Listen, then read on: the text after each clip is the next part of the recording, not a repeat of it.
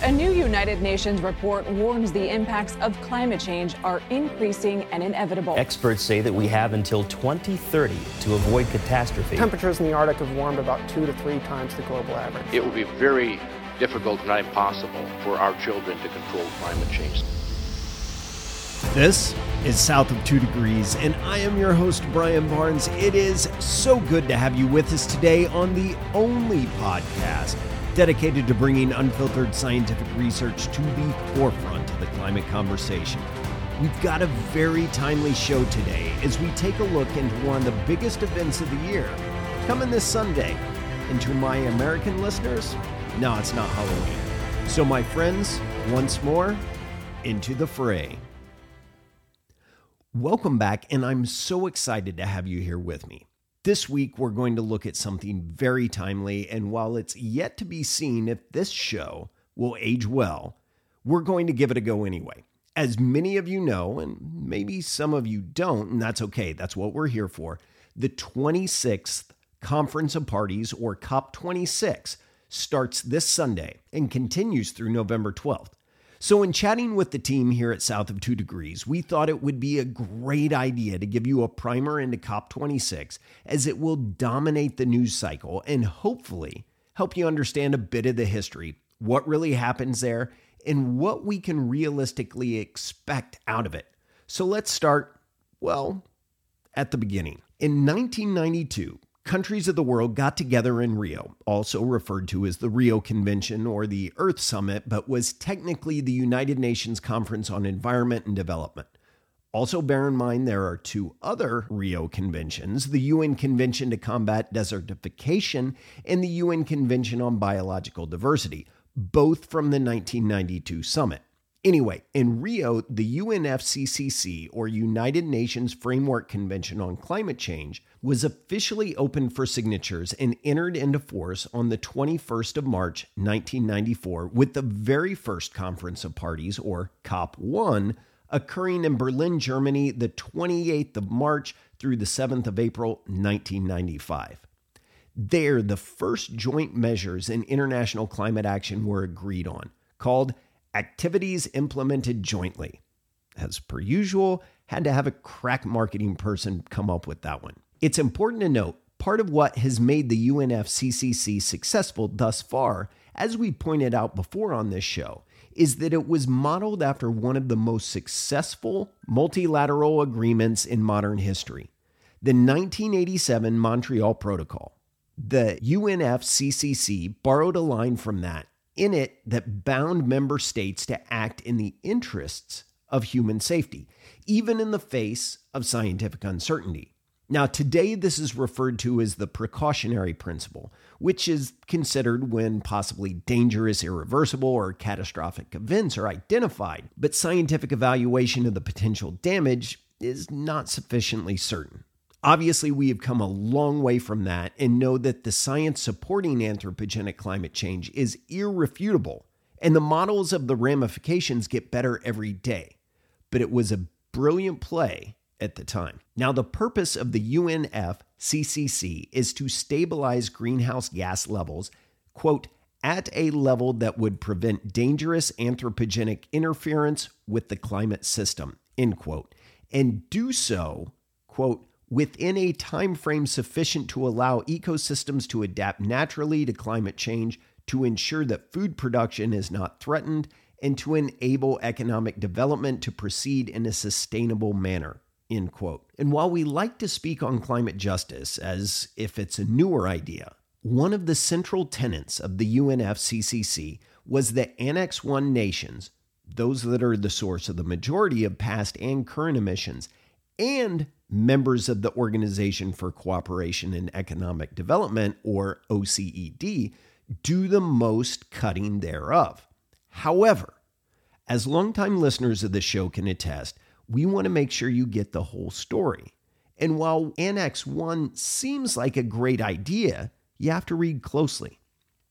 The fact that Annex 1 nations were both developed and members of the OECD ends up excluding China, India, and Russia, three of the top four greenhouse gas emitters. Now, most of us today think back to COP21 when the Paris Accord was signed that set the goal of limiting global warming to well below 2 degrees C and make every effort to keep it below 1.5 degrees C. But has the annual conference of parties always been so successful?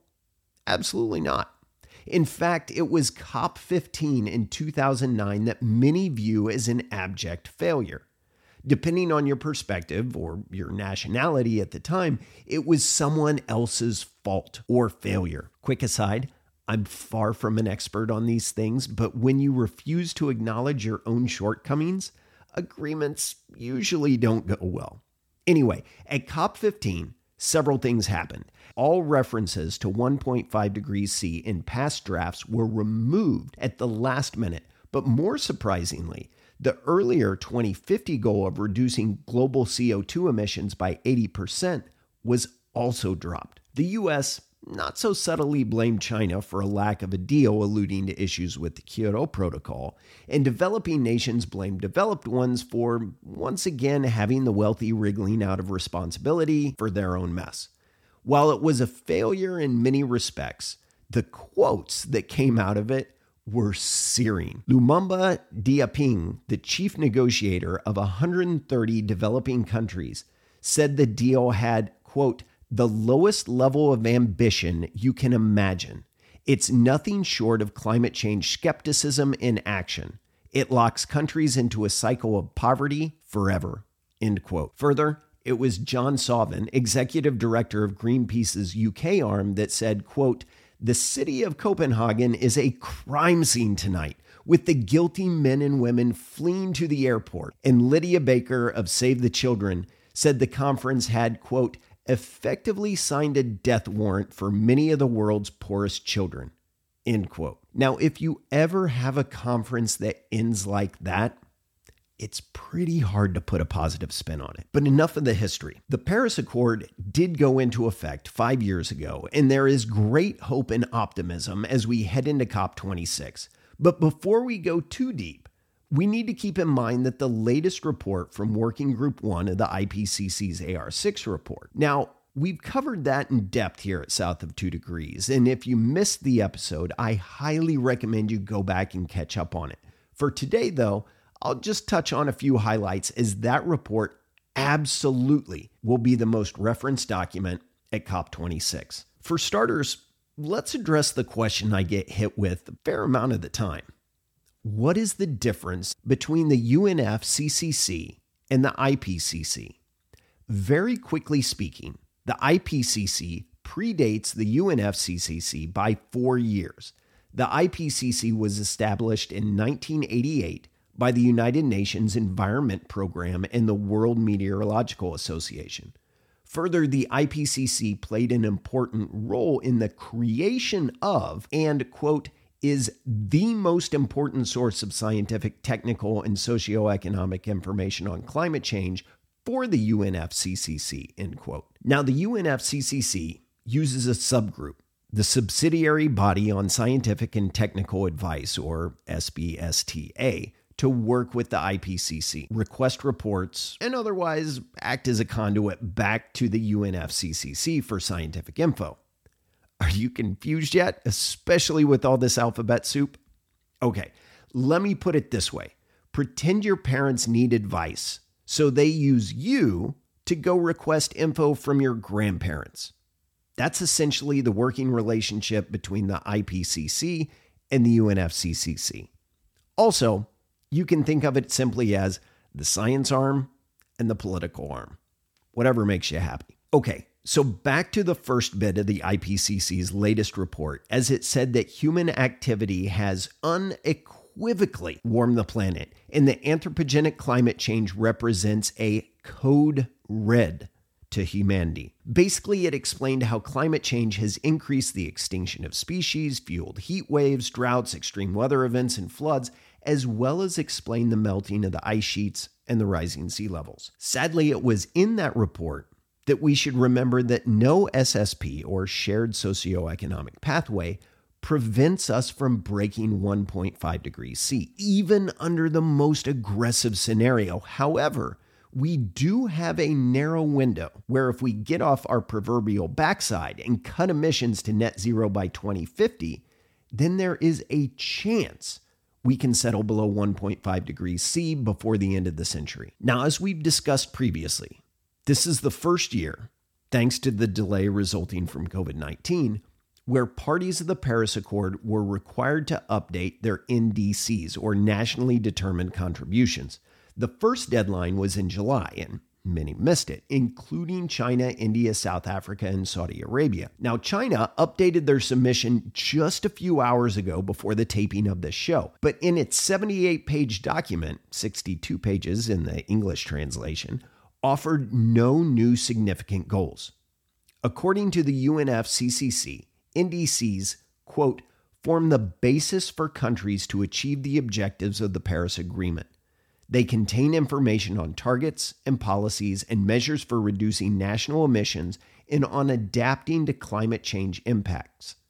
NDCs also contain information on either the needs for or the provisions of finance, technologies, and capacity building for these actions. Countries communicate new or updated NDCs every five years. End quote. Now you may be saying, yeah, Brian, I get that bit.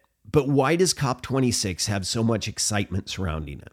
Well, part of the reason is we are woefully behind. As of just last year, the pledges at the time had us set to experience 3.3 degrees C of heating. Now, as a result, many see COP26 as the defining moment, our last bastion of hope to keep catastrophic warming from happening before the end of the century. Now, while realistically landing below 1.5 degrees C is highly improbable according to the latest IPCC report, COP26 President Alok Sharma is fond of using the phrase, keep 1.5 alive, which became popular by island nations back at COP21 in hopes of aggressive action.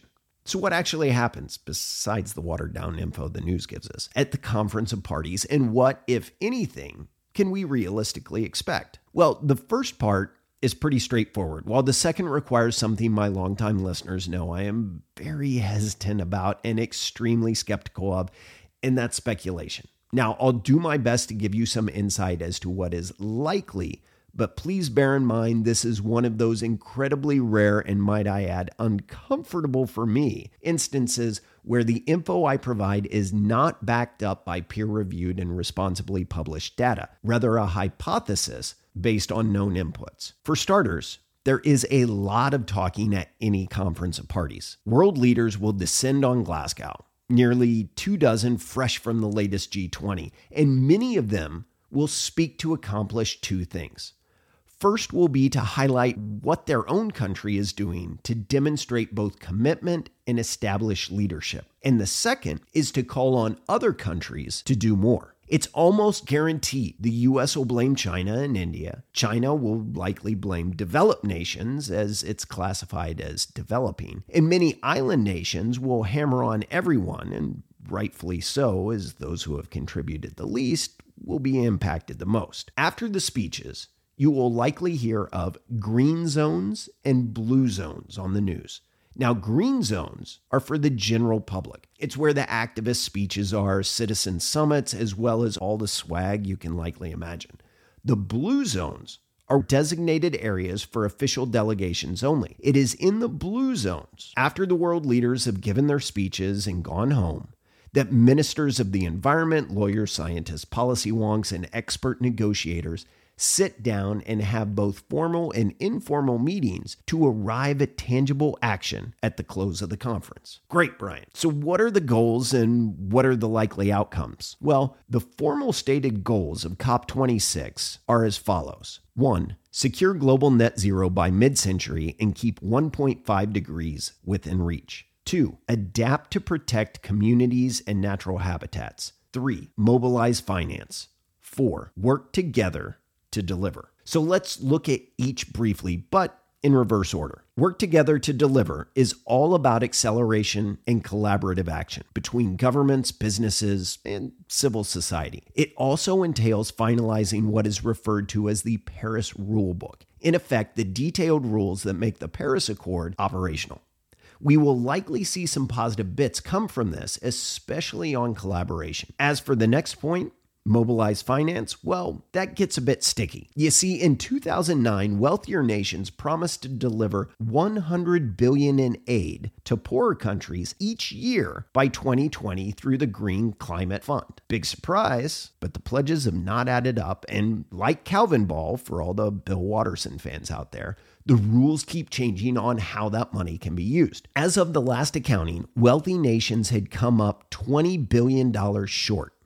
Sure, President Joe Biden announced the US would contribute 5.7 billion to the fund this year, which is a massive increase from the previous administration, but still far short of the US's fair share of nearly 44 billion dollars. Now to complicate matters further, the fund itself has also come under fire for mismanagement which could set up for quite the row at COP26 over money and accountability. Now, the next point adapting to protect communities and natural habitats will center around two basic tenets the need to not only protect, but to restore ecosystems and to build resilient infrastructure and agricultural systems to avoid loss of livelihood, homes, and in some cases, lives. Think of it as a combination of defense systems as well as this is where we'll hear most talk about much needed climate justice, especially when combined with the mobilizing finance part. Protection is where the safe money says we'll make the most progress at COP26. Finally, Securing net zero by mid century is a big one and is at the crux of the conference. This is going to be talked about in four categories namely, accelerating the phase out of coal, curtailing deforestation, speeding up the switch to electric vehicles, and encouraging investment in renewables.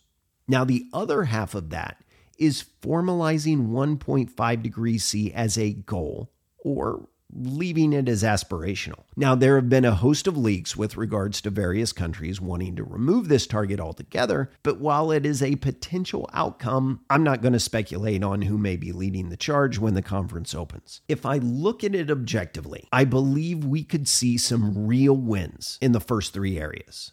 But if this conference is going to be a success and bring about the bold action many such as His Excellency President Whipps of Palau has called for, then the world needs to have hard targets set to get us rapidly to net zero. Will that happen, you ask?